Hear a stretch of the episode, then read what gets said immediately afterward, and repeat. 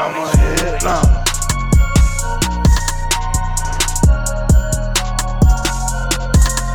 I'm a headliner.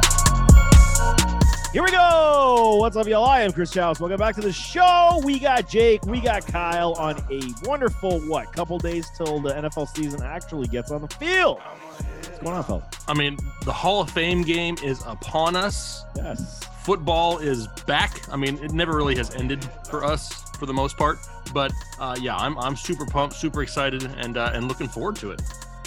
In And fact, the we'll actually biggest be in part- Canton, Ohio next weekend. There you go.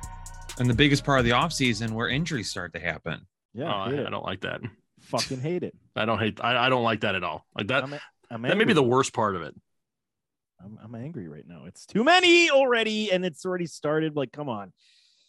But before we get into that, man, we got a happy trails, and it was noteworthy. I had to bring it up because I I was a fan of this man's game. And uh, Ryan Kerrigan, he announces his retirement after what 11 seasons in the NFL, 10 with the Washington football Whatever. team, I guess. I mean, okay, fine. And the Philly Eagles, uh, Philly Eagles last year, former 16th overall pick in the 2011 NFL draft, four-time Pro Bowler, 99.5 uh, sacks, and I think he had four seasons uh, of nothing less than 11 sacks. So I mean, this guy was a baller in his own right. I don't think he got enough respect, and I honestly wouldn't be surprised if he's gonna eventually get a, you know, maybe not obviously first ballot, but he'll he'll eventually get in the Hall of Fame.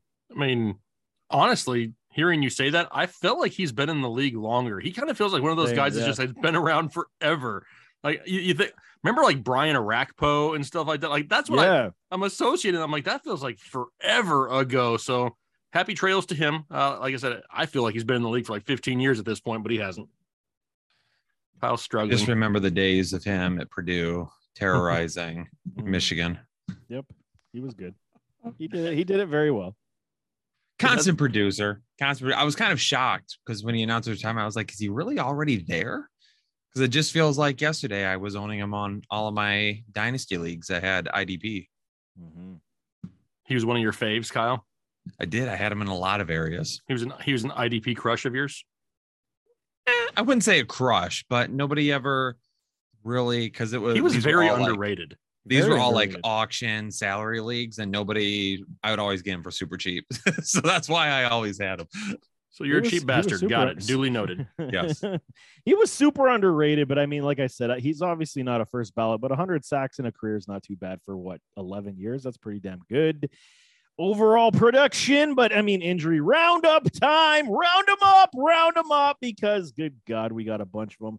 We'll start with the Tampa Bay Buccaneers, man. Ryan Jensen carted off with that knee injury. I mean, I haven't seen if it's been confirmed if it's season ending just yet. It might have been, but I mean, they also lost Tristan Wirfs, I believe, today or yesterday. So I mean, God help Tom Brady right now. He might be uh, maybe getting Julio Jones playing tackle at some point. Yeah, they're going to have to throw Julio down as the second tight end to start blocking or something Yeah, because yeah. now I think they have enough depth to be quote unquote okay. Now, obviously, losing Jensen is not ideal after they lost both guards this offseason. Luckily, they got Shaq Mason from New England, so that somewhat helps uh, right there. And I believe they drafted what was it, Luke Goedeke, uh, I think in the second round, I believe. So, I mean, they have some options there. Uh, but yeah, they can't really take much more at this point. This is a team that was decimated in the secondary like a year ago. They can't really afford to have their offensive line take a hit because they're going to live and die by however many points Tom Brady can put on that board. A- And if he's always running for his life, actually, Tom Brady can't really run for his life. He just falls for his life because he's really just not the, the scrambling type. But yeah, they, they got to figure out how to protect him and keep him upright. I talked about it in my video today with the loss of like Jensen because I've had a few people ask, well, you know, what does this do to Leonard Fournette? Was it due to Tom Brady?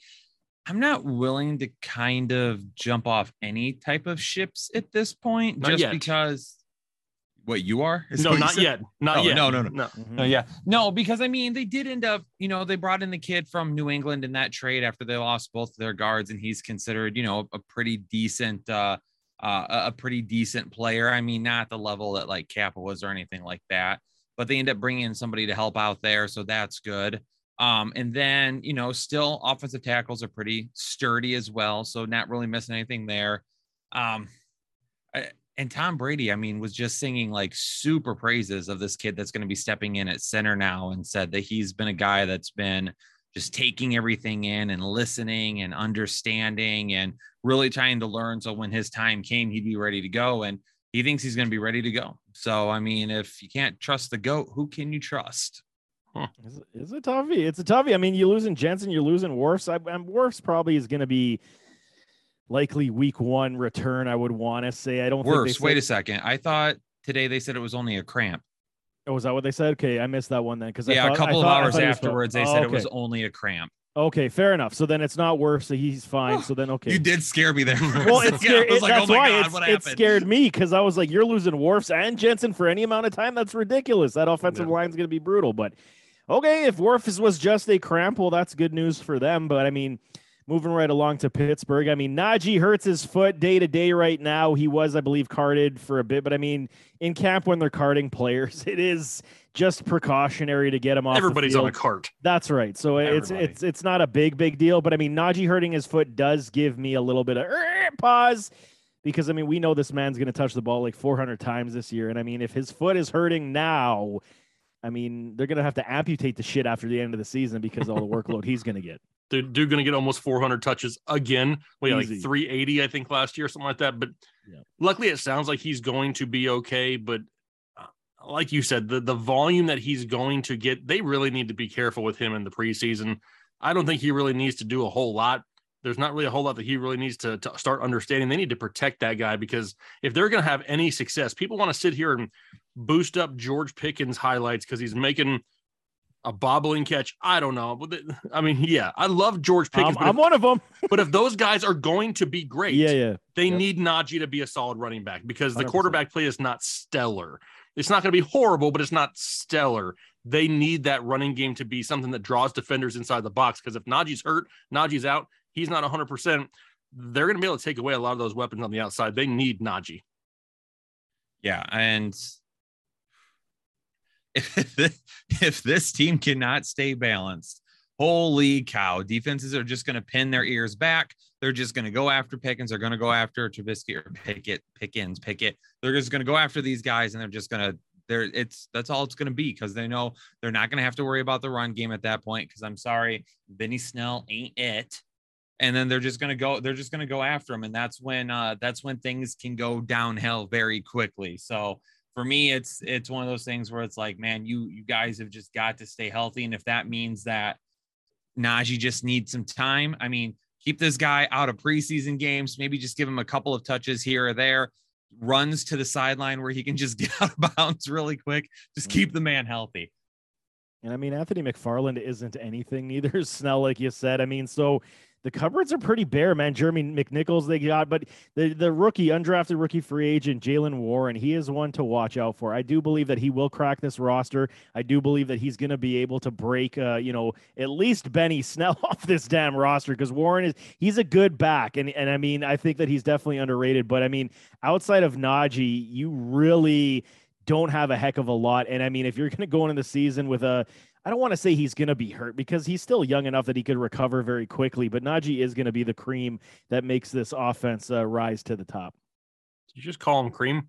Cream to the top. The cream rising to the Wait. top. Juicing. is his Juicing to the nickname cream harris There you go. Cream it up. Wow. All I'm gonna. I'm not even gonna touch on that one because it could go I was off gonna the say it's rails probably too best if we just move on. Yep. Yeah, cre- cream up to the top. And I mean, what's not creaming to the top is uh, Chase Claypool. He's day to day with a shoulder injury. And I mean, day to day, fine, whatever. But the reason I bring this one up is because the way that this man plays football, I, it's like, you know, and I'm not saying it's Calvin Johnson, it's Calvin Johnson with injuries because of punishment that the individual is going to take because of how he plays the game. He plays it very rough. He takes a lot of punishment. And these are the types of players that get their careers cut short because they don't understand how to protect themselves. As much as I love me Chase Claypool, I am very, very worried about the long term effects on this man. And I mean, already a shoulder day to day. I believe he landed on it wrong, fine. But I mean, are you guys worried about that? Because that, that's a, that's always in the back of my mind. That's a fear with a Chase Claypool. I think if you look at it from like a football perspective, yeah, probably. From a fantasy football perspective, it doesn't really worry me because where he's going in drafts, you're not reliant on him anyway. He's kind of one of those guys that you stash on your bench and you hope that he pans out and turns into something. If he doesn't, you're really not out a whole lot. But I totally understand that the way he plays is just not very, I don't want to call it not smart, but he's very you know, risky with his body. Like he is not afraid to go do whatever needs to be done on any given play, which I love to watch. From our perspective, love it. Hate it because he's always hurt. Hopefully, this isn't anything big. He can bounce back from because I think Chase Claypool, more than George Pickens, even more than Diontae Johnson, has an opportunity to be a big thing in this offense this year with the kind of role that he could have. So here's a question for you since we're on the topic of the Pittsburgh Steelers. And we talked about this, I don't think it was last week, a couple weeks ago or whatever it was. Um, talked about Diontae Johnson because they announced today that it sounds like they're trying to start working on a deal together. However, they're very far apart. So is this Pittsburgh really do you think this is Pittsburgh really actually working on a deal with him or just kind of that hey, just to let everyone know we're trying over here, but it's never going to get close enough to get something done. They ain't going Is it a smoke screen? They ain't going to pay him that much money. No, I, I, wouldn't think so. I, I mean, so. If they were going to pay him, they sh- they would have paid him before DK and Debo got paid, right? I mean, because you got to expect, even though they're a different style of of wide receiver, DK and Debo, Diontae Johnson is going to go after similar money than they than what they're getting. Like it's just the way that the market works. They're kind of different styles, obviously, but Diontae Diontae Johnson is going to put himself right up there with all those people, and he's going to demand 20 plus a year. And I just don't see the Pittsburgh Steelers doing that. If they're going to, why do they continually draft wide receivers that have mm-hmm. potential? Like to me, it just seems like it's just like a farm system, right?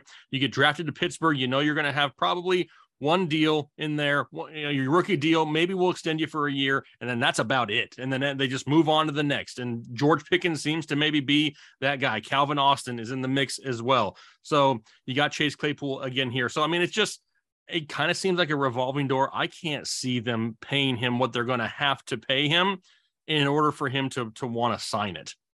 Can we say that Diontae would fit in the same kind of category as a Terry McLaurin type of wide receiver, right? So Yep. if that's the case, he's going to demand at least Terry money, and Terry got paid too. And and like you said with Pittsburgh Steelers, I mean, like we we've talked about this before when it came to like the Antonio Brown, Mike Wallace situation back in the day where they had to choose who they wanted to pay. And obviously it was AB over Wallace, let Wallace walk. He scored on the open market. But but Pittsburgh, eh, when it comes to linebackers and wide receivers, Pittsburgh just knows how to draft these players and develop them with a George Pickens. Now Chase Claypool. Yeah, you let Juju go, so you clearly didn't value and covet his skill set. I don't think they value and covet Diontae to that level either, especially with the fact he does have dropping problems also. So. I mean, is he truly a, a true wide receiver one in this league, Diontae? I still question it. I mean, Juju is not very far removed from having a 1400 yard season in Pittsburgh. Right. Uh, it's AB. not like with, he was with just- AB though. Yeah, right. But I'm saying, but it's not like he just has never done anything there. Like they had no issues looking at his body of work and saying, "Peace be the journey. Have a good one." And if they're going to do that for all these guys that you just mentioned, why would they not do the same thing for Diontae? Yeah, I just It's because the market has gotten so crazy. I think they want to keep him, but Yeah. the, the At crazy the, at the right price. Yeah. yeah, at but the- the at the crazy Yeah, yeah. contracts over the last six to eight months have Yeah. blown the wide receiver market out of control to where that's a lot of damn money for one wide receiver. and it's not like and it's not like we've seen like i mean we have but it's not like we've seen like a steady progress of this money rise it's literally been over the last year that all of a sudden these Yeah. contracts boom have just shot through the roof. And it's like all right you're paying your edge rushers you're paying your quarterbacks you're paying your wide receivers. Like that's kind of number three on the list right now in terms of nfl teams thinking okay who do we need to have now? And it hasn't necessarily been that way in the past for the most part. I mean, guys have gotten paid, but it hasn't been this kind of money that's been crazy. So, yeah, I mean, if the price was right, maybe half of what like Debo or DK got, yeah, but Diontae's going to be looking for the same thing. And I talked about it on my video today. The Chase Claypool's been working out of the slot in training camp a lot, and I really like that. Like, I think that's mismatch heaven for Chase Claypool. And I mean, this was a guy that a lot of people were talking about him like potentially moving to tight end when he came into the league because they thought that he could be like a mismatch and he has that route tree capability to do that in the intermediate area. He comes in and he's more of a deep threat to start.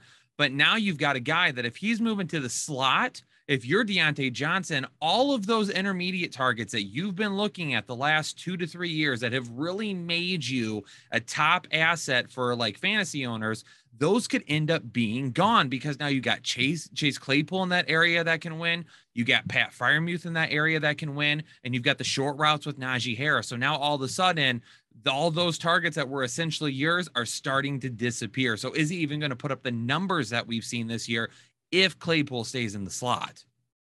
Yeah, that's a great point. And I mean, I'll play devil's advocate as you're talking. I was thinking because we have seen every team in the NFL copycat the situation where they're going to play on the rookie contract of the quarterback.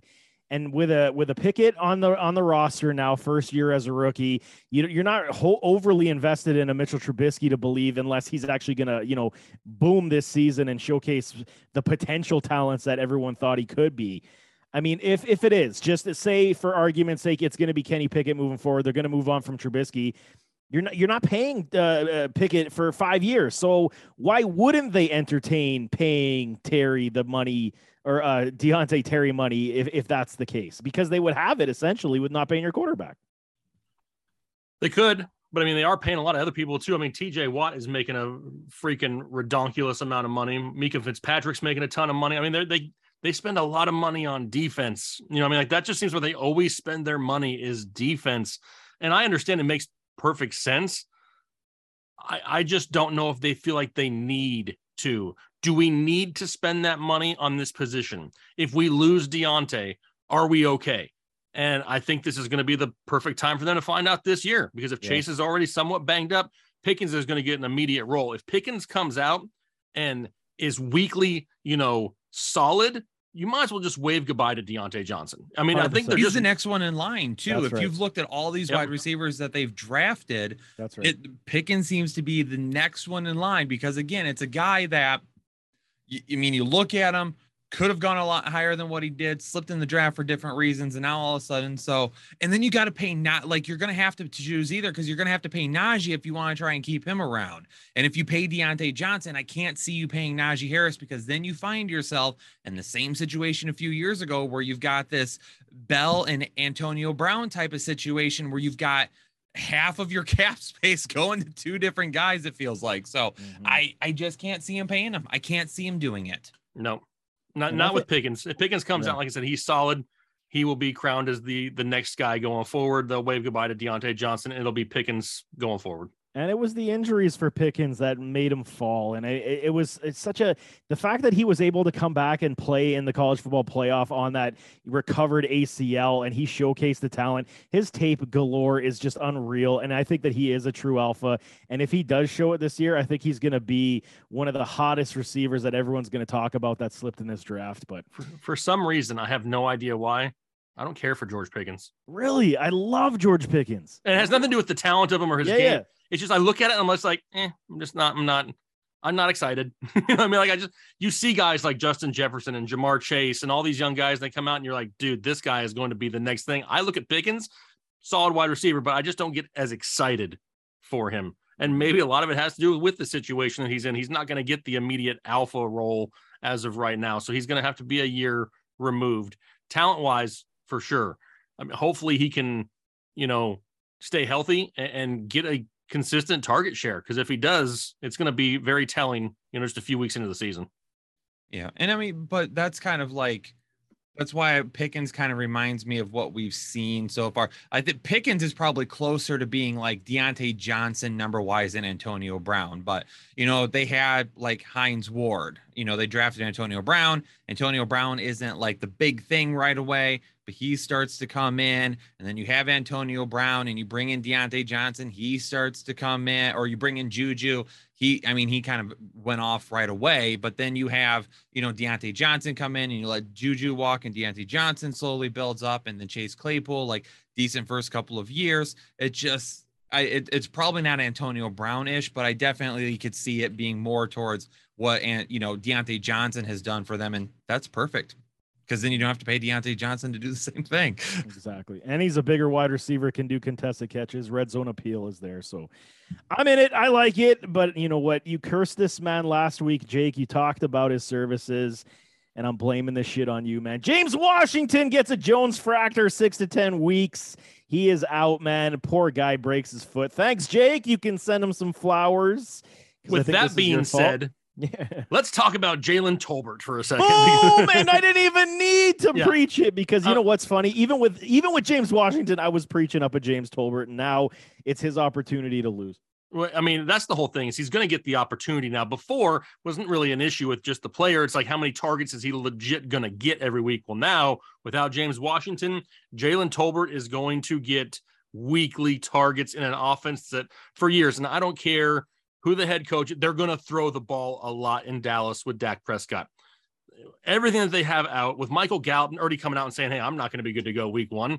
Like those targets are going to have to go somewhere. Zeke, Pollard, Tolbert and CeeDee Lamb, along with Dalton Schultz, are going to get just continually peppered with touches. And I am all for it. Jalen Tolbert is a guy that even in our mock draft video last week, I took him in the last round. I told people, like, listen, just stash this guy. Don't go, don't go into the season expecting a whole lot. Well, now all of a sudden that has changed. You're going to take this guy at the end of your drafts with the mindset of I hope I don't have to start him, right? Because you never want to have to start the guy that you get in round 14 because then you know some things are going wrong, but he could turn into something, you know, super solid that gives you added depth, gives you a flex play, you know, in good matchups, gives you a bye week fill-in, gives you trade bait, whatever it may be, but he is definitely somebody that it can produce at the NFL level with his skill set. It'll be interesting to see what happens with Gallup because I mean Gallup, obviously the ACL last year signs the contract extension, so he's sticking around in Dallas. He's he's basically come out and said it's not realistic for me to be back in week one. Start of training camp, they were like, "Oh, looks good." They were kind. Of, it sounded like a little bit of coach speak there, but then he comes out just, I think it was just even yesterday, and said, "Hey, I'm not going to be ready for week one." Well, how far along is he going to be ready for? Because I think the one thing that worries me about Tolbert is that we know that CeeDee Lamb is going to be the guy. He's going to be the wide receiver one. We know that Dalton Schultz has been Dak Prescott's go to over the last couple of years. He's kind of the guy where it's been like, hey, yeah, his binky, his safety blanket. That's the that's the safety net there for Dalton Schultz. So then at that point, is Tolbert going to get target three type numbers or is he going to get target four because Tony Pollard is going to be a guy where maybe they step him up a little bit here at the beginning of the season, knowing that there's not going to be any James Washington. So that's kind of the X factor for me is how much is Tony Pollard going to get worked into this offense and get the targets? If Tolbert gets target three type of share to begin the season, I mean, he's a guy in like really good matchups. He could be a flex start for some people right off the bat. But if to- uh, but if they don't go to him, if they go to Pollard first, and he's more of the target four on this team, that's at the point where yeah, you've got him, but like, can we get him going before Gallup gets back? Because if you don't and Gallup gets back, then at that point now he becomes number five, and then he's basically unusable for the rest of the season. So that's just the one thing with me that I'm keeping my eye on is is Pollard's kind of the X factor for me there in terms of what does Tolbert do off the bat and how quickly does it come to fruition. So the issue I have with this whole thing with Pollard, so we know because I- I'm I'm in agreement. I think that Gallup is going to be probably out until like halfway point of the season. I just don't see it. Too early to recover to get back to full speed. We've been saying this about ACL, early ACL recoveries. But when it comes to Tony Pollard, I completely get the overall stat line of saying whatever, 1200 total yards, 1100 total yards that he can produce for this offense, which he did last year. Fine, I completely get that. But what is the offensive dynamic that we're supposed to see in Dallas with a Tony Pollard is my confusion. How are they going to morph this knowing that Zeke is still your number one and Pollard is going to what all of a sudden take over slot? Like this is what I'm I'm I'm confused about. And how big of a mismatch is this going to be on the field for this offense and how they operate? I just I, is is is on the third is is Coach McCarthy and and offensive coordinator uh, Kellen Moore uh, that intelligent to install him as a slot weapon mismatch. So I get what you're saying that he could be taking a lot of carry or touches away in the pass game. I just I'm not as convinced. I mean, like how you're talking, George Pickens isn't like your thing. Tony Pollard is a good player, but he's just I just don't see it to be this guy that's everyone wants to be this thing this year.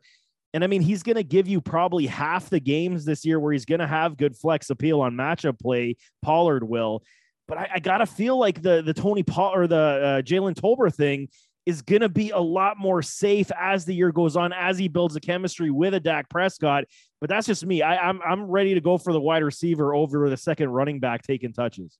Yeah, and that's why I'm kind of saying like X factor, and I'm Sure, not saying absolutely. I believe Tony Pollard will because I like, like you said, I, uh, he's a guy that could be weekly flex, and when we take a look at the overall numbers, he's a guy that absolutely is. They look to spell Zeke a little bit more, um, and they look to you know get him off the field a little bit more than what they have in the past. He's going to get those touches that are are needed.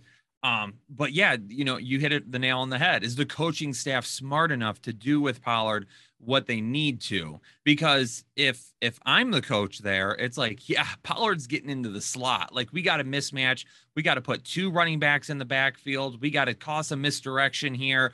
We got to do a little uh, do a little play action bootleg to Ezekiel Elliott, toss it to Tony Pollard on the other side in the flat, get people streaking down the field to clear that side of the field. Uh, I don't know if they're smart enough to do it. That's why for me, it's like, yeah, definite X factor because, like, you know, what are we going to see from them? And it that's why, if you know, like Jake said, drafting him late, like right now, yeah, absolutely do it because then you can hold him and see what happens with Tony Pollard and then you spent a last round pick on him. So if it happens, you end up getting rid of him. But just one of those things where it's kind of a caution where I know how people like to get super excited about rookies and they like to be like, oh, this guy's unseating everybody. I mean, we see it all the time, right? Mm-hmm. Just where there's some people out there where it's like Jalen Tolbert's the next things in sliced bread may not end up happening. Just be careful about it.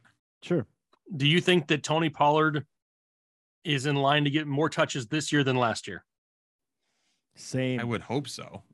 I, I think mean- it's, I think it's going to be roughly the same, personally. Even if he gets a 10% overall bump, you're looking at 180 touches, 185 touches. Mm-hmm. Last year with that, with only 170, still had a thousand yards and only two touchdowns. It was the touchdowns that kind of held him back. But to me, where where Pollard is going is somebody like, and I, I'm going to say it's like the Austin Ekeler version of this offense, but it's it's just not. He's not equivalent to Eckler in any means, but he's just somebody that you can put all over the place in different spots. He doesn't have to just be the pass catching running back. He can also run between the tackles. A lot of people want to write Zeke off. I know not all of our names are on that list just yet. I think Tony Pollard has the opportunity to get in the neighborhood of even if it's just 15 more touches this year. And if that's the case, you're looking at a guy that's hovering right around 1,100 total yards and maybe close to four touchdowns or so. And for where he's going, especially those of you that like to take wide receivers early, he is the perfect candidate, in my opinion, to take a little bit later if you didn't go heavy running back early. I'm choosing to believe that Pollard's going to see a bump in touches, whether it, it end up being a ton or just like you said, Jake, just a few. 15 to 20. Yeah, it's just it's like he was he was so good last year when he did play. You know why? But Mike would you McCarthy is an idiot. So- Right, right. And we see coaches do that all the time where they ignore the talent and they basically say, eh, we're going to keep it the same thing. So, you know, I'm choosing to believe, yes, we're going to see an increase in touches in some way, shape, or form. So that's why it's like, what is exactly because he, this, he's going to be kind of, I mean, he's really the X factor for everything in this team, really, for me. I mean, we know CeeDee Lamb is going to be the guy, uh, you know, on the outside wide receiver one, but Tony Pollard is going to directly affect Ezekiel Elliott. He's going to directly affect wide receiver two. He's going to directly uh, potentially end up affecting Dalton Schultz a little bit as well. So it's like, how much do they get him involved at this point? Because that's going to kind of work off everyone else. I'm choosing to hold out hope, and I'm assuming Dallas is going to do the right thing, and they're going to get the playmakers involved more often. Yeah, and I mean, so we're talking even just average per touch. I mean, he's there, especially in the pass game, 8.6, it's there. But what I want to, why I'm saying this, because even if it isn't Jalen Tolbert and and Michael Gallup is gone for argument's sake till say week four, let's just say that. So TJ Vasher, another wide receiver they like. Noah Brown, still very comfortable with the system. Simi Fehoko, field burner. He's gonna likely have that role to stretch the field. Another rookie, uh, Dontario Drummond. He ha- potentially has an uh, uh, opportunity. I'm just saying the way have we seen offenses really morph And I'm not arguing the point of t- uh, Tony Pollard's skill set because we know his skill set is there and he can actually produce good numbers for you. The 1,100 yards, even with argument's sake, again, 20 more touches this season. It's going to give you viable PPR points, but have we seen enough offenses do this where they're taking the second running back? Maybe we see it this year. This is the new trend in the NFL, like the Bills are going to do potentially with James Cook, et cetera but I mean, I'm just I'm I'm worried. I'm almost thinking, what is the more sure thing? And I, I know you said X factor, and it's it's completely uh, justifiable to say it as an X factor because you're putting the caveat to say it may not happen this year, like we all want to say. There is an opportunity there, but I really wonder if Dallas just wants to continue to go with their wide receiver talent as the you know primary, and then use the running back as kind of like the scat, the the change of pace, and then the mismatch. Like it's just one of those things that I'm still very iffy on with a Tony Pollard, but I'm not saying you guys are wrong. I'm just very iffy on it. You better not say we're wrong. You're damn wrong. These guys are wrong. I mean, okay, let's move on because there's another bad one that we saw, and it's Van Jefferson. And this one hurts. It hurts, but it's going to give other guys opportunity. Uh, Allen Robinson, we've been preaching him up for God knows how long. Uh, you know, get on the bandwagon already. I mean, don't make me swear at all, you fuckers, because it's gonna come. I just said it, whatever. But Van Jefferson likely not ready for week one because he's going in for a minor knee surgery. He's had some issues with it. And I mean, they're trying to convert that tight end, uh, last year's rookie. I forget his name, uh, Jacob, uh, Jacob something. Harris. Thank you. And I mean, yeah, I mean, he's got wheels. He's a tall guy, six five. What he ran a four three nine, if I'm not mistaken. They're trying to convert him to a wide receiver as well. Is OBJ in the plans, but he's not likely back uh, very soon. But this is a big one for Allen Robinson, in my opinion, because I think that just he's gonna just eat up targets now without a Van Jefferson. Is this an opportunity to actually see if Tutu Atwell can hit the field? I'm not a fan. Me neither. Who uh, somebody was saying his praises a couple of weeks ago. I don't think it was Yeah. McVay. I think it might have been. I just figure for a second round pick, if it, if now is not the time, it will never be the time. Agreed. You know, like it, it just fits to have, you know, Kupp and Allen Robinson. I think the problem is, is like the way that Kupp's role is in this offense.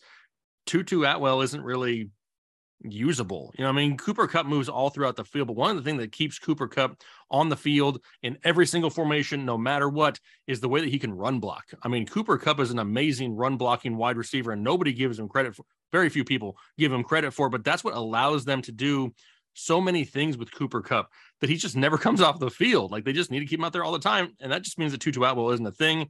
I love Van Jefferson. Been you know promoting Van Jefferson late in drafts for it feels like months now, hoping that he comes back quick. If he does, he's still a guy that I won't forget about and still stash on the bottom of my bench because if he's healthy, I don't care if he's healthy for week one. I shouldn't have to start Van Jefferson week one in my league anyway. Shouldn't have to start in the first three or four weeks, regardless of how I draft. But what happens if he's good by week four, week five, and then all of a sudden we have something, God forbid, happen to Cooper Kupp or Allen Robinson? All of a sudden, the target share for one Van Jefferson gets borderline ridiculous, and we already know he can produce with it. So I'm not completely hopping off the bandwagon, but I- I'm hoping for a quick recovery.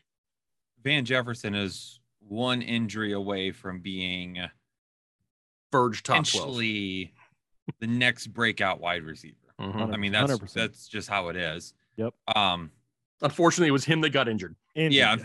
Unfortunately, it was him that ended up getting injured. So, I mean, I'm keeping an eye on him. I, I have a feeling he's probably going to go undrafted in a lot of leagues now, and people are going to kind of move over him. So, I don't know if a draft pick will even need to be used on him because he might be available there on the waiver wire.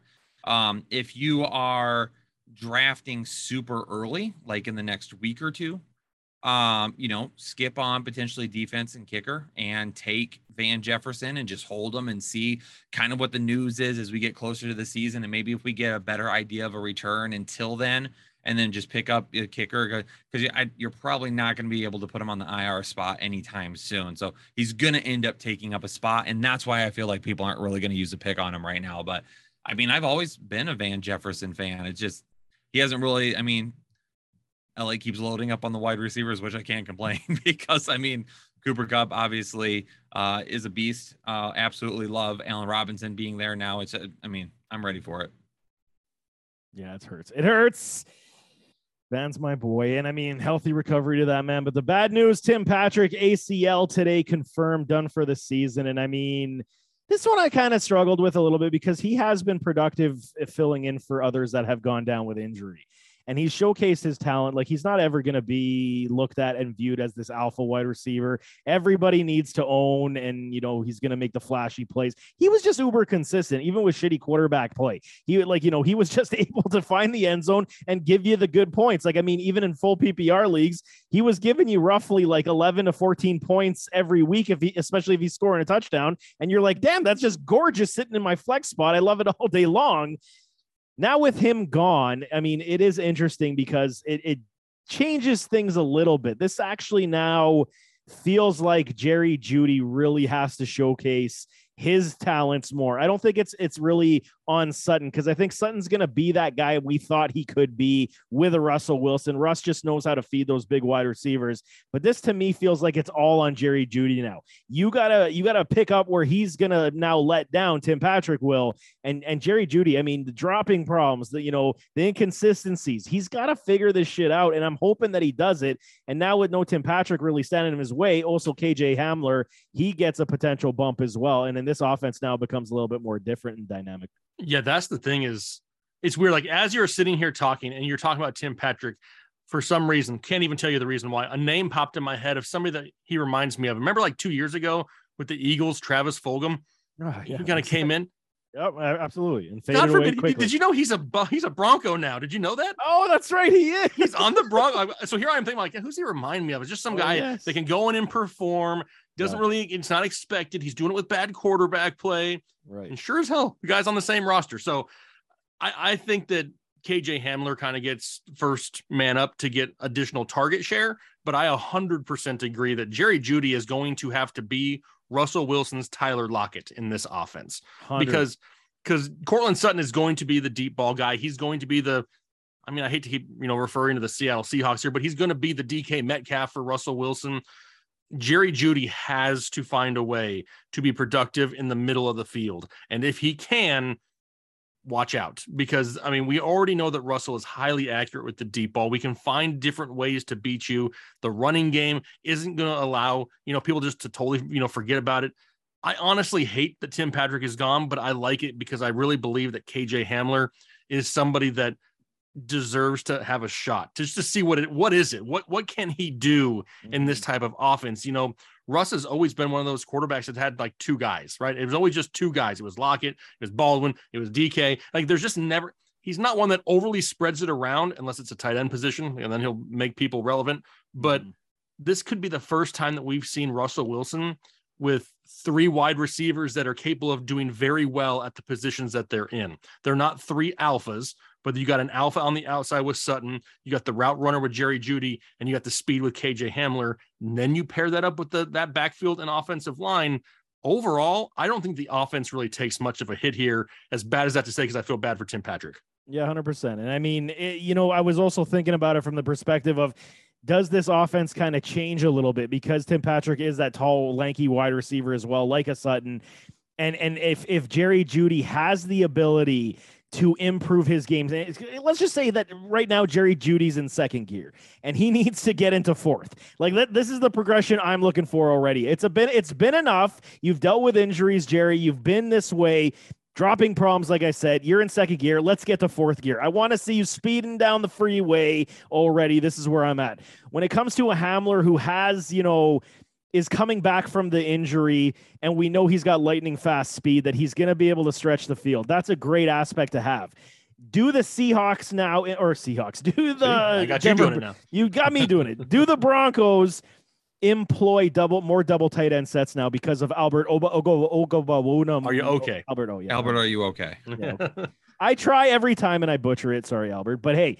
if And, they uh, weren't, and if with they Greg weren't, why Dulcich. did they? Yeah, why did they draft Dulcich if they weren't going to? and, and that's my thing, right? So, and they're both very athletic pass catching tight ends. So you can actually make this very multi-dimensional, very much run heavy, you know, fooling defenses, double tight end sets, one wide receiver, two running backs. You're really going to fuck people up defensively when you put this on the field. And then the play action pass, which Russell Wilson is extremely good at, he's going to be able to exploit both these tight ends who can go deep over the middle, over some, you know, zone coverage, tight uh, linebackers and slower safeties.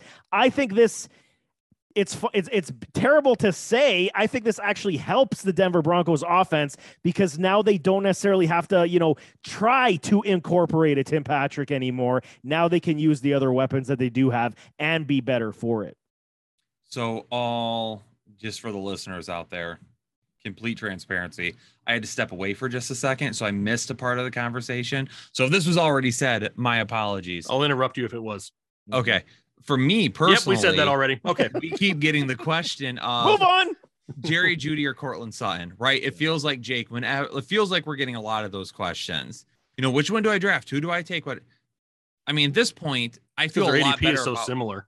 both of them. Yep. I feel a lot better about both of them because I was real. I was really, really concerned that one of them wasn't going to get theirs because of Tim Patrick, KJ Hamler, Albert. Are you okay? Are they going to run more two tight end sets?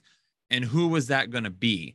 But now knowing that both of these guys are probably going to be on the field a majority of the time, I'm feeling a little bit better about it. So for me personally, I'm still leaning towards Courtland Sutton a little bit just because we've seen it and we know that those big bodied outside wide receivers like Russ likes to go to them and likes to really kind of lean on them and he fits a little bit more of what I mean he's a little bit more DK Patrick or DK DK Patrick DK Metcalf Yeah. and then for me kind of looking Jerry Jeudy maybe more along the lines uh, of being a guy, you know, if you were to put him in the slot, KJ Hamler on the outside, maybe KJ Hamler becomes like the Tyler Lockett type of guy where he has some like really, really big games, but other games he like just loses you weeks.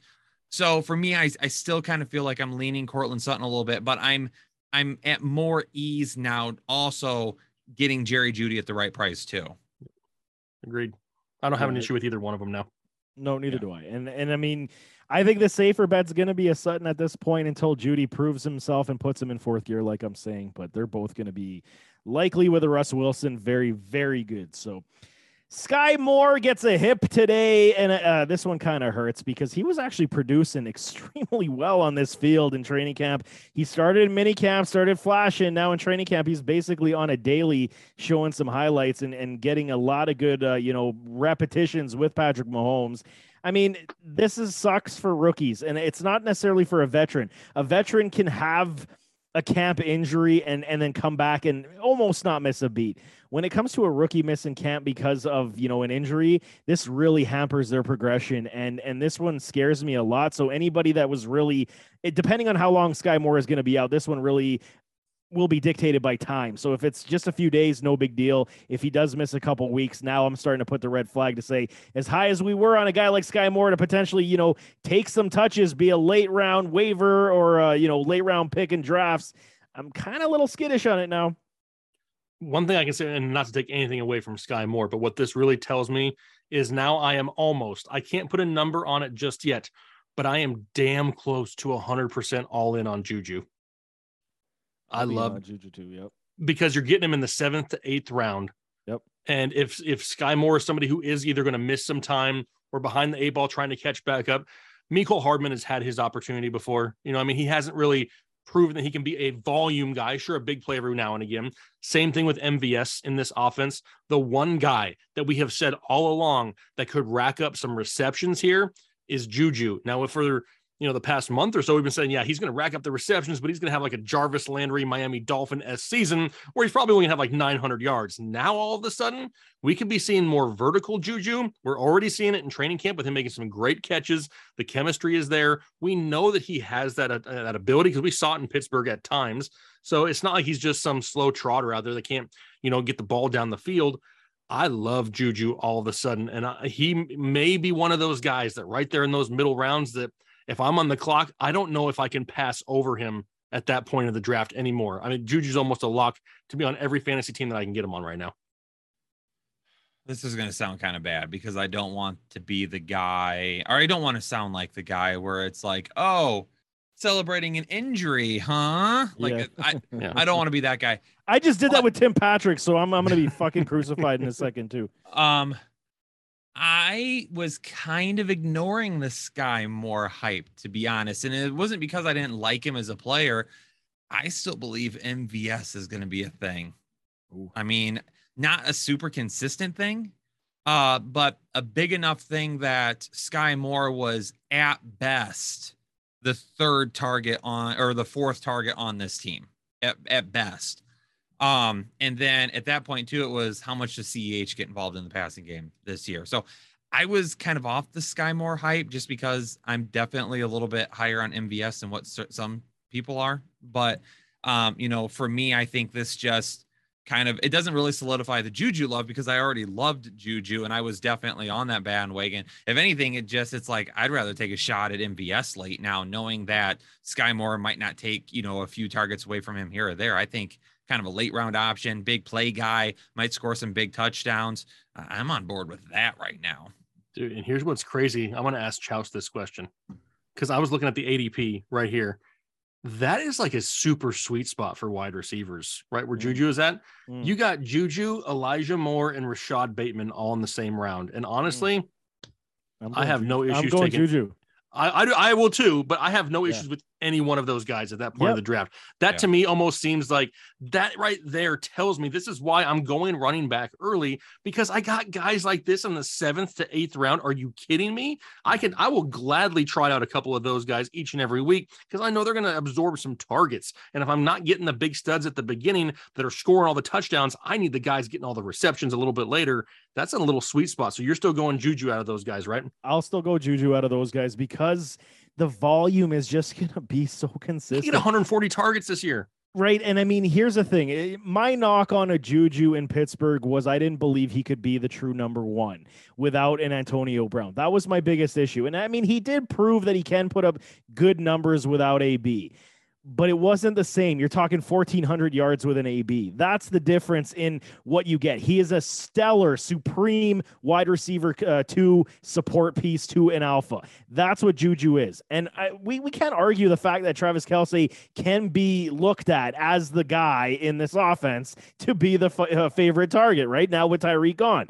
So this gives the support argument to, say that Juju doesn't necessarily have to do it himself all the time. How many times have we seen defenders and and schemes, uh, defensive coordinators scheme up against Travis Kelce with their top defensive back? We've seen this many, many times. So you know, this to me it just opens the door that much more for this whole thing is for Juju. Patrick's going to get him the ball. We know this. And if Juju is he's never had a dropping problem. He's always been a great route runner that can oh get open based on separation in his route tree. I'm so good now. And Skyy Moore to me, I, I guess the full circle. Skyy Moore to me was the guy that I was on the fence on believing not the skill set, but believing that he could be that next guy you could really trust as he was playing in camp and the passes that they were making him catch, the routes they were making him run, I was turning into a believer because they were making him do big boy shit. And that changed my mind. Now, with him injured, again, like I said, will his role be, you know, heavily utilized in this offense over veterans? Probably not because Andy Reid likes to go to the vets first always. But now with an injury, like I said, it always puts a rookie uh, like two steps back. Juju just looks glorious in the seventh round. I mean, wasn't it? I don't know if we talked about this before, but that I Am Athlete podcast where Shady McCoy came out and DeSean Jackson said that Randy Andy Reid don't talk to rookies. He won't even right. talk to rookies. Yep, rookies got to earn it, is what right. they told said in that interview. Uh, last time I checked, Skyy Moore is still a rookie, so I don't think he's going to all of a sudden absorb a huge role. He would have had a piece regardless of 100% health or not. Yep. Juju has kind of always been after Travis Kelce, option number one when it comes to volume in this offense after Kelsey. Why do And you they- think Juju's going so late still? People people just don't like. He's one of those people that people love to hate, Hmm. and it's Is just it one of those of the players. dancing and stuff? Is it because Probably. of the TikToks, or is it because I, I they think it has they to do really with it, too. truly don't believe that he can produce in this offense?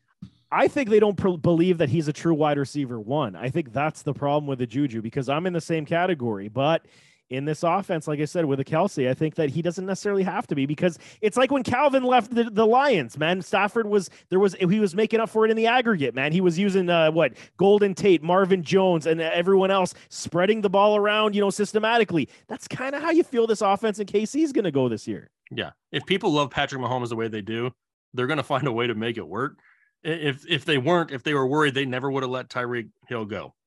That's it. He was not as much as much as he was great for this offense and Patrick Mahomes, I think they kind of realized, hey, with what we have with Mahomes, we can get some Tyreek Hill esque production on a lower level from guys like a Mecole Hardman, from an MVS, and then we can just you know go you know you know dink and dunk all the way down the field to the guys like Juju.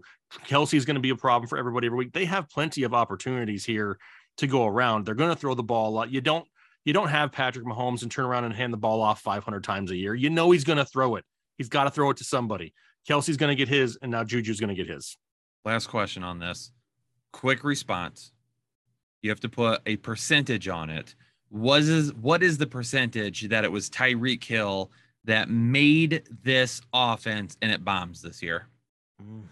It's a great question. Less than 15%. Speed is speed, right? I mean, It's true. They need they're all professional they all have speed they're all fast. They need somebody that can stretch the field and actually be like a threat. The only thing that worries me is mvs as much as he possesses that dude's got to hold on to the ball every once in a while. He's had some Mhm. big time plays that he's had go through his hands. And if that's the case if he can't connect every once in a while not as much as tyreek but just every once in a while defense are gonna be like don't even worry about doubling over the top don't even worry That's We'll- it. Yeah. we'll, we'll we'll we'll put another guy on Kelce. We'll spy Kelce instead, and that's the biggest thing. So as long as MVS every once in a while can make a deep play down the field, or Hardman, either or, I think we're good. So I'm going to say it a little bit higher. I, I'm going to say about 35% because I think that Tyreek did a lot of things in this offense. They're going to be different. So they're going to have to reinvent themselves, I should say. So there is the possibility that this offense could stall early on as they try to figure shit out without a Tyreek Hill. How is this run game going to morph? I mean, Ronald Jones, I'm completely out on CEH. Everybody can have him. I'm done with him. I'm at this point. If it's early and he and he booms this year, and I'm going to eat those words, I'm gladly going to eat him. He can be someone else's problem this year. I'm not touching him. Ronald Jones, you can almost say what between Ronald Jones and CEH, how is this run game going to operate? Now, who's going to be the outlet guy that's going to break free with speed and wheels to get you those big plays when you require them? So, are they going to have outside of an MVS, obviously, Mecole Hardman from time to time, but is it going to be consistent nature? Because we saw how many times Tyreek, you, you need a big play, you go to Tyreek over the middle, over that linebacker, over the safety coming down, and they're making a like a 20 yard play it's going to be very interesting. I'm not saying that it's they're going to bomb, but I'm I'm going to say, you know, 30 to 35% is a potential bust factor in this offense. Come on, Mecole. Nicole. Come on, Mecole. You can do it. I'm I'm just say- I'm giving I'm giving MVS the chance to break open before me, Cole. I feel like I've seen enough from from him at this point. And I don't hate that. I don't hate it whatsoever. But if, if, if MVS couldn't get it going with Aaron Rodgers, I mean, Well, how I much how part- much do you need to be spoon fed? You going from Aaron Rodgers to Patrick Mahomes? Come on. Well, I think I think part of the problem with MVS too was he kept getting hurt or COVID or something over the last couple of years where it was like just when it seemed like there was something going to happen there, like all of a sudden, boom. Like MVS was like he was getting force fed some targets. I forget what week it was last season, but Aaron Rodgers like missed him on like an easy slant route, like at the goal line, threw it behind him, and then he overthrew him twice in the passing game. And then he came back the week after that, and they looked to be a little bit more in sync. And then he got COVID, and then he ended up being out for something. It just feels like like that may have been what. So if he can stay healthy and stay on the field, and he's got Patrick Mahomes now. We might be we might be working with some magic. He has There's averaged potential. over 16 and a half yards per reception in the last three years. And that's potential. It's So the big threat appeal. playability's there. That's There's right. potential. That's right. There is. I also could hurts. just be let down again. You Yeah. could be. You're setting yourself up for a big letdown potentially.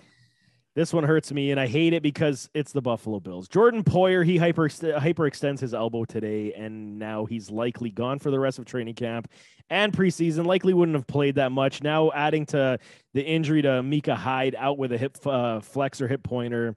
I don't like a preseason and training camp. Can we just get to the uh, week one, please? Because this is my greatest fear for my team. Both are starting safeties, the the top pairing, one of the top pairings in the NFL. Now both on the sidelines. I and with Trey White on the sidelines, this has disaster written all over it if they don't get healthy. My God, I'm scared. Not to mention you got defensive players picking fights with Josh Allen Yeah, I during saw that. practice. Yeah, I saw that. I mean, just- now- no, no. I know. I mean, that's the whole thing. Is is that a big deal to me? No, because it's Oh, just yeah. it's alpha emotions getting the best of you at a time where you're, you're I get all that. but dude, you you touch Josh Allen, you have a problem. Like don't Problem. there is you can touch I don't care who you touch in this organization, but you don't touch Josh Allen. Mhm. But I kind of like to see that that grit a little bit. To me, Buffalo's always seemed to have it, but they didn't always show it. You know, I mean, it was always like they were just quiet about it, but like they were respected. I feel like if they come out with a little bit of a chip on their shoulder, Mm, that it would be a good thing for them because it just seems like agreed. I mean, they're very, very, you know, blue collar. You know, I get it, but every once in a while, I want to come out and do like a, a Baker Mayfield crotch grab or something. You know, I mean, just just to tell the tell the other team that you were here to, to for business. You know, what I mean, and I think something like this, maybe a little bit of adverse adversity early on in the season, may be good for them because honestly, the last couple years have been somewhat of a, a cakewalk in the regular season for them. They kind of need to maybe not have that big cushion at the beginning of the year to where they can uh, kind of let off a little bit. They need to- to start week one and feel like they're playing from behind already. No opinions, Kyle. Kyle's like, I'm a Lions fan. I I, I don't. Okay, we can move. we can I mean, move how on. much do we you have to talk about Josh Allen? Come A on. lot, a lot, man, a lot.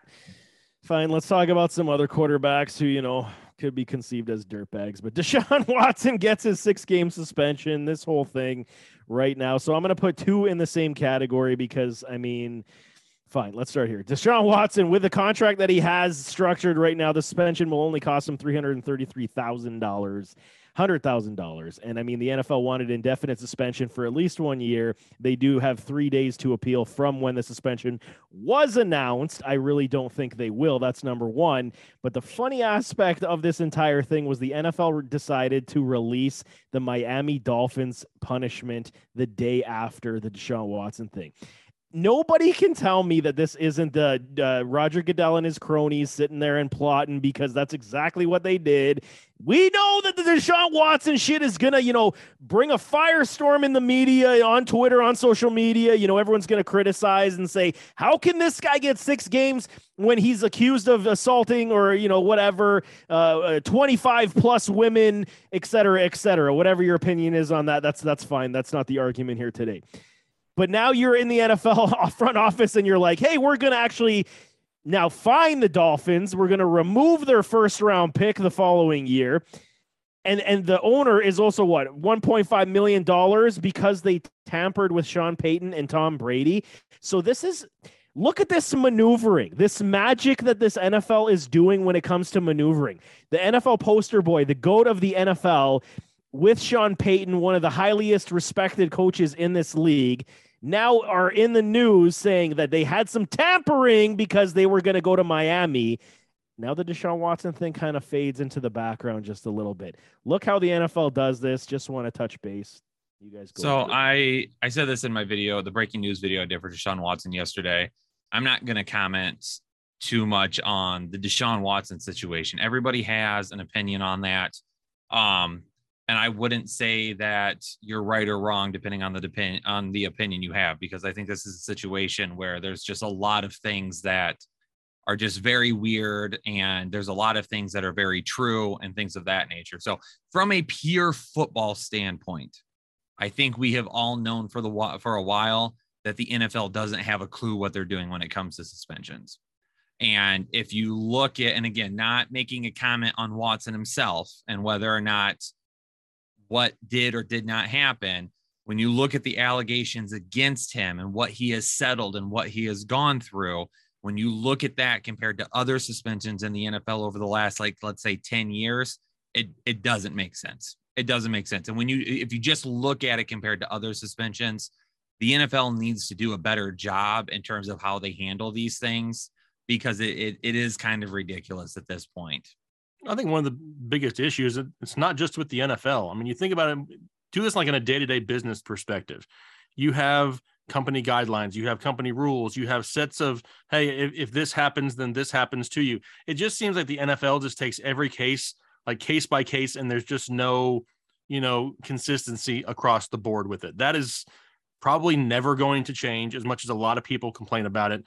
Uh, I don't see it changing whatsoever. Was it well timed on the NFL's part to drop the Miami Dolphins news the day after? 100%. That was definitely done on purpose because they're trying to deflect. But it's just one of those things that that happens everywhere. it's not just the the NFL that does that. A lot of people find things that happen and they'll they'll talk about something else. They want you to they see this over here, but then pay attention to me over here. You know, I mean, it's just it's just the way things go nowadays, and especially with social media, because a lot of people have the ability to deflect attention in different spots. Uh, do I care about the quote unquote tampering and stuff? I mean, I think it's kind of stupid, honestly, as far as the Miami Dolphins stuff. I mean, okay, so the timeline. You have a up. legal tamping period. Yeah, yeah. Like, that- what is yeah. that? Yeah, exactly. exactly. But it, only because they were under contract, and then Yeah. still Sean Payton was uh, technically under contract with the Saints, even though he is retired. But, retired. Yeah. Yeah, I it's just kind of that one to me is like okay stupid whatever luckily if you're a miami dolphins fan they have retooled this year so they don't need their first round pick next year so don't be too worried from that perspective your team is still going to be pretty good Unless they bomb. unless they bomb this year. Yeah, they're not going to bomb but good I know Lord, we're getting a little bit closer to the end of the show. Can I can I share an interesting fact with you all that I just read on Twitter? as long as you don't share the person who said it because i have a Uh, feeling this it's really is nothing this is a this is like a well-respected journalist. It's Sarah Spain that tweeted it. never heard of her go, go ahead She's for ESPN. So Sarah Spain a couple of weeks or a couple of hours ago tweeted Tom Brady has been involved in all three forfeited first round picks in NFL history with the 08 You pass see? illegally videotaping Jets Yeah. coaches signals on the sideline, the 16 Pats for deflating footballs used in the 14 AFC championship, and the 22 Dolphins for tampering with Brady and Payton. unbelievable. this man. He took John Madden's or whoever it was that said, "Hey, if you're not cheating, you're not, Not winning. trying, yeah. You're not trying." And in this situation, too, it was like he probably didn't even really have anything to do with it because the Dolphins came to him. yeah Yeah. But then I, I mean, when when we saw that story come out that it was him and uh, Sean Payton actually working to try to get to Miami, and you know, and then it, it, it faded very quickly and say, no, it's all you know hearsay and nothing's gonna happen. But 2023 uh, first round pick for that shit, unbelievable. But goodness, man, we got to talk, man. DK Metcalf, three years, $72 million, 58.2 million guaranteed. 49ers extend Debo basically what two days later, three years, $73.5 million, $58.1 million guaranteed. Debo comes out and says, Hey, I'm willing to do whatever it takes to win on this team. While DK signs with no quarterback. And, and so there's two situations here. With DK, it's interesting to me because you know the, the the writing might have been on the wall to say that you know DK was gonna be leaving, how they treated his boy Bobby Wagner, Russ gone, et cetera, et cetera. The fact that he signed has the inclination that he believes Seattle's going to be a dump fire this year, and they're likely going to be in on CJ Stroud or Bryce Young next year, which then gets my juices flow, uh, like definitely flowing. You got to say CJ Stroud, Bryce Young, Kenny Walker, DK Metcalf, Tyler Lockett. Hey, I can get on board with that damn offense in any day, any shape or form. hundred percent. Part of me still thinks that it, he doesn't care who his quarterback is because he just Sure. got paid regardless. but I mean, he fair. seems like the type of guy that still wants to go out there and he doesn't just seem like a diva that just is doing it for the money type thing. Like I, I don't feel, I don't see anything that DK Metcalf has done over the last few years to make me think, oh, he got paid. He's somebody to avoid now because he's not going to try anymore. Like that just doesn't, you know, equate to me. So he's going to go out there and play.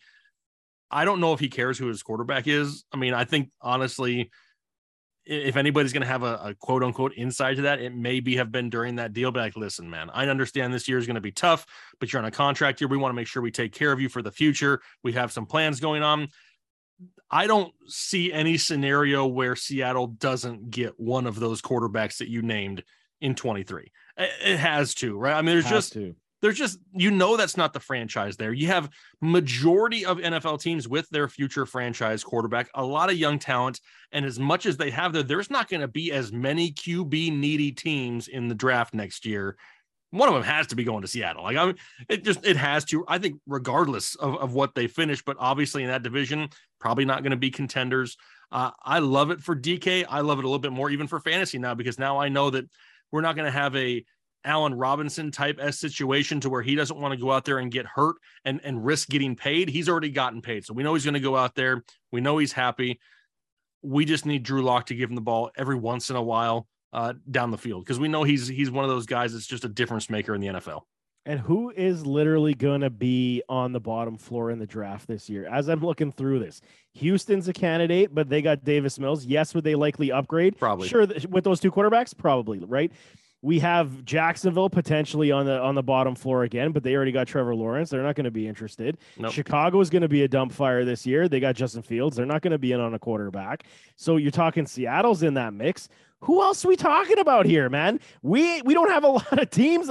Maybe the New York Giants, but I think they're going to win at least six, seven games this year. So they're not going to be in the running for the top quarterback. The Jets, they got a quarterback. I don't know, man. I think this got the makings for Seattle, and they see the writing on the wall. They're saying, like you said, DK, here's your bag, and we're going to go get you a QB next year because we're only going to win like three games. Detroit's going to need a quarterback next year. Detroit, Will- even if will they they, will play they win more than five though? Well, I think they here's the thing: even if they don't win more than five, they've got two first round picks still. That's right. So they're going to be in a prime area that if you have a Houston, a Jacksonville, a Chicago, maybe not Chicago. I don't know if Chicago would be willing to trade with Detroit to let them come bro. get the QB of the future. But if you've got a team that finishes at the top that already has that quarterback, they're going to be like, yeah, we'll move back. Why not? Let's do it. Let's get some more first round picks. So even if Detroit doesn't finish that high this year, they're still in a great spot where they could trade both of their 2022 first rounders, another first rounder in 2023 if they wanted to. And I think they have a couple of second rounds coming up as well. So, I mm-hmm. mean, they've got more than enough ammo to come up and get one of those quarterbacks this year if they want to. Or they'll be the Lions and they'll suck and they won't have to move up because they'll already be there. And they'll just keep Jared Goff. That's it. win win. Absolutely, man. Unbelievable. but Debo, Debo's saying that he's willing to do whatever he wants, and that's that was kind of interesting. But I guess he just wanted his bag. I think he is that team guy. I think he is willing to take the you know hybrid role. And speaking of his teammate as well, Brandon Aiyuk, he's been making plays all over the field with uh, Trey Lance uh, so far, going, showing the hops, showing the over the middle, showing the sidelines. A lot to get excited about San Francisco as well. I mean, I love it for Debo. I think I didn't want Debo to go anywhere because his skill set fits perfectly in a Kyle Shanahan offense. So I really, on the inside, didn't want him to go anywhere else. And obviously, now that he's paid, I'm sure he'll do whatever they ask of him. And we kind of saw last year what his role is in this offense. Do we see a slight decrease in rushing numbers? I do think we, that we do with Trey Lance under center because some of those plays that went to Debo, they may kind of right in a way where Trey Lance is that guy every once in a while, not a lot, but still, you know, a little bit of a hit there. You know, now and again, maybe more inside the five yard line. They called Lance's number a little bit more often, but overall, great for this offense. I love a lot of pieces in this offense. I like Eli Mitchell this year. I like Debo. I like Brandon Aiyuk. I like George Kittle. There's a lot of pieces here. And of course, Trey Lance. There's a lot of pieces.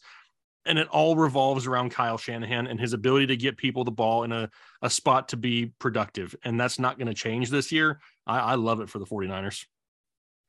I moved Trey Lance all the way up to QB eight, I think. Wow. Oh, man. You're pretty far away from the microphone, but even I heard you say QB8. Yeah, My bad. Because I remember, I remember a few seasons ago, I let the group think get to me with Patrick Mahomes. I had him inside my top 10. you were peer pressured. He, I was peer pressured. I was peer pressured. I was still a little bit young in terms of industry you? standards. No. I wasn't with you yet. Well, I didn't know you were with me now. We weren't here together yet. Oh, okay. Um, together. I had him. I had him in the top 10 quarterbacks. And people were talking about the interceptions and everything like that. And I was like, I'm not worried about it. It's training camp, whatever. And then I started to see like the quote unquote expert consensus rankings coming out, and people had Patrick Mahomes like mid teens. I ended up dropping him all the way back to like 14 or 15 or something like that. And then I just watched him blow up, and I was like, SOB, I should have just kept him. I should just listened to myself. So I'm gonna do the same thing with Trey Lance this year. I'm gonna listen to myself. I'm gonna put him up there. I love him. I've been on him since since day one, saying this is a guy. Come year two, he's gonna sit all year one. He's gonna come out. He's gonna go gangbusters year two. Kyle Shanahan knows how to get the best of them. They've got the weapons there. As long as they stay healthy, I think Trey Lance is in for a huge year. And if he's not, then I don't think that anybody that plays fantasy football can look at this situation and say that they like Jalen Hurts and not like Trey Lance. Hundred percent. thank you. Thank you for that saying a- that. Is that a good way to say that? 100 percent. I think percent. that's a great way to say that. And I think you got to like Trey Lance a bit more. I do too. I yeah, I think Trey's a, a better passer than Jalen Ab- Hurts is. Absolutely. So I mean, you can't sit here and say Jalen Hurts is underrated or he deserves to be higher and he should be a top five fantasy guy. And I'm not saying that Jalen Hurts shouldn't be. I'm just saying you can't say that and then say I don't like Trey Lance. Like they, they're they're going to be super similar this year, but Trey Lance has the higher touchdown passing touchdown ceiling, in my opinion. Mm-hmm. without question, without question, the arm strength and the arm talent. Maybe one of the smartest things I've ever said on this show, huh? I think so. We're gonna mark that down as the smartest thing Jake has ever said. Ever said. All right, I'm leaving. Before we get out of here, I want to touch this because it's very interesting. Alvin Kamara's court hearing his for his felony battery has again been postponed 60 days. And the reason I'm bringing this up because this just constantly brings more confusion to the community and the listeners that are like, "What do I do with Alvin Kamara?" And I'm I'm in the same realm, man. I think I had him on my rankings at number 12 or 13 because of the suspension potential that could uh, suffice after this because this is a felony felony battery charge, man. I mean, okay, likely he will get that down to a non-felony charge, which will still, uh, you know, spur the NFL. Uh, what is it? Uh, uh, violation of conduct. So they're still going to suspend him. And with Deshaun Watson getting six games, you got to think it's going to be in that realm of four to six at least for a felony charge. For fuck's sakes. I mean, this is still a problem, but now 60 days, this puts us into what October. And do they and will they ever have we ever seen a player get disciplined to this level in season? I don't remember ever seeing this from something that has happened so far in the past. Even Josh Zeke, Gordon is the only person I can think of that that's right. That's right. like in season getting like a big suspension. And I know Jake and I like in a couple of our previous videos, we've kind of had two different sides to this in term of terms of what we are doing. You know, when I did a mock draft a couple of weeks ago and I took him, I think I took him at the two three turn. Um, you know, I had mentioned at that point, I was like, there's talk that this thing is going to get pushed back again. And if it does, like, I can't see him being suspended this year. Like, his suspension is going to come in 2023. And I think it's going to be the same thing. Like you said, this is going to get doc- knocked down to a non felony. He's not going to do any jail time. He's going to end up, he's going to end up paying a fine and probably doing community service and, you know, end up doing something for this guy. And, you know, that, I mean, that's just how it goes at this point. And then, yeah, Roger Goodell is going to step in in the offseason and say, okay, because of this, Kamara is now suspended. I was saying like probably six games, and I'll probably stay in that six to eight area uh, as well at this point. But I just can't see them pushing it back till you know the middle of the season almost, having it happen, having it not be a non-felony charge, and all of a sudden saying in the middle of a season, hey, nope, you're done at this point. If they were going to do that, they should have already stepped in and done it. If they were going to suspend him this year, I feel like it would have already come. I kind of look at this as a, and I'm not trying to compare the two people. It's just a situation. It's like a Kareem Hunt situation. Mm-hmm. And the part that worries me the most, and the reason why I still don't think that no matter what comes out, I can hop on the Alvin Kamara bandwagon, is if that video leaks at any time, mm-hmm. he's going to be suspended immediately because people don't want the bad PR. And in a time like now, when everything seems to leak all over the place, people are always finding ways to do crap. It's just not out of the realm of possibilities that it's going to happen. I don't even know what's on the video. He, could, uh, obviously, there's a lot of speculation about it, and I'm not going to, you know, feed Is feed there a video? Supposedly, There is there's a a video. But Ah. supposedly, yes. I So- and know that. supposedly they have said that Kamara was not really instigated in terms of having hands laid on him. Now, the guy was verbally back and forth with Kamara and Kamara's friends that were with him, but from what I've read, he didn't actually lay hands on Kamara. Now, here's one thing as well, and I'm going to feel kind of dirty saying this. The big thing between Hunt and Kamara is that Hunt hit a woman. And that is a little bit more of a shock factor, I believe, in terms of seeing it on tape and saying, oh crap, this really happened. Whereas two dudes getting after each other or one dude getting knocked out, I said that weird. That was super weird. Uh, but one dude getting knocked out is not real. it doesn't have the shock factor to it. So I feel like even if it does leak, he's still not going to be suspended this year because it's not going to have that shock factor that what Hunt did because he hit a woman. So I I mean, listen, Deshaun Watson's been sitting with 23 sexual conduct allegations against him and the NFL didn't do anything until almost all of them were dismissed or settled. I mean, they waited this entire time to do something. So I just can't imagine even with the video that they're going to be like, "Oh, yeah, let's do it." But like we mentioned a few minutes ago, who knows what the NFL is thinking at every any given point. So Yeah. it is a risk if you draft him. If you take him in the second round, which at this point, I think we're going to see that ADP climb. If I had to guess, I think we're going to see him get closer to the first at this point. Mhm. If he goes, if he starts to go in the first round by the time redraft leagues are in full effect, I'm out. But if I can get him still there towards the end of the second, I'm probably in this year and I risk it for the biscuit. Yeah. I don't hate it. I mean, I understand it, and I'm not saying that people who do it are wrong by any means. It's just one of those things that there's other people in that neighborhood that I would, if I had to choose between Alvin Kamara and Ezekiel Elliott right now, I'm taking Zeke. Mhm. You know what I mean? And that's just part of the thing that because there's always all this talk and speculation of what is on that video, but what if it's not right? And what if what if it shows Alvin Kamara just stomping a mud hole in somebody's face uh, unprovoked? I mean, we have no idea. You know what I mean? And it's just kind of it goes back to I, I'd rather not risk it right there personally, only because there's other options. See, and it's interesting because Goodell likes to use his exempt list on players at a certain point of investigation. So as long as legal proceedings continue to move forward, he does not exercise the exempt list. Mhm. And as long as he doesn't do that, then the then the player will be able to perform and play on the field. So it's I don't know the NFL and their legal ways, man. They think that they are the judge, the jury, and the police for frick's sakes. And Alvin Yes. Kamara is an interesting one. He still is scary to me, but I, I agree. I think if he's in the first round, I, I can't do it, and if he falls in the second, I'm good. And here's another thing to think about too. It's not the same old Alvin Kamara in this system anyway. Sean Payton isn't there. He's not the only target in town anymore. Michael Thomas looks like he's healthy. They drafted Chris Olave. They brought in Jarvis Landry, and we got Jameis Winston. So it's not just the Alvin Kamara show like it has been the last two years. And then add everything else on top of that. That's why I'm hoping he becomes more efficient in the rushing, like in the mm. rushing aspect of it. And even if he does lose some in the passing game, we see a guy that we can look at and say, hey, he's definitely got lower RB1 upside every single week just because there's going to be so much efficiency potential there. If Jameis Winston doesn't turn the ball over 30 times, Right. He's got the new eyes. He's fine. He's, he's good. He got got new that. He had that LASIK. Yeah. He's good. He's got brand new eyes, man. New vision. But Wow. yeah, Michael Thomas looks good. I'm not buying that either. He looks good though. I'm gonna get so much hate it until I Saints see him in game action. Yeah, I'm not in gonna. game. I do. I agree, but I, he looks. I wanted to see how his cutting would be going, and I mean, he's fluid. I don't see any limp. I don't. But see do you any, not see some of the routes kind of rounded off a little bit? They are. I get It it. doesn't but I look mean, sharp. Yes. It do, it doesn't. I. He looks quick.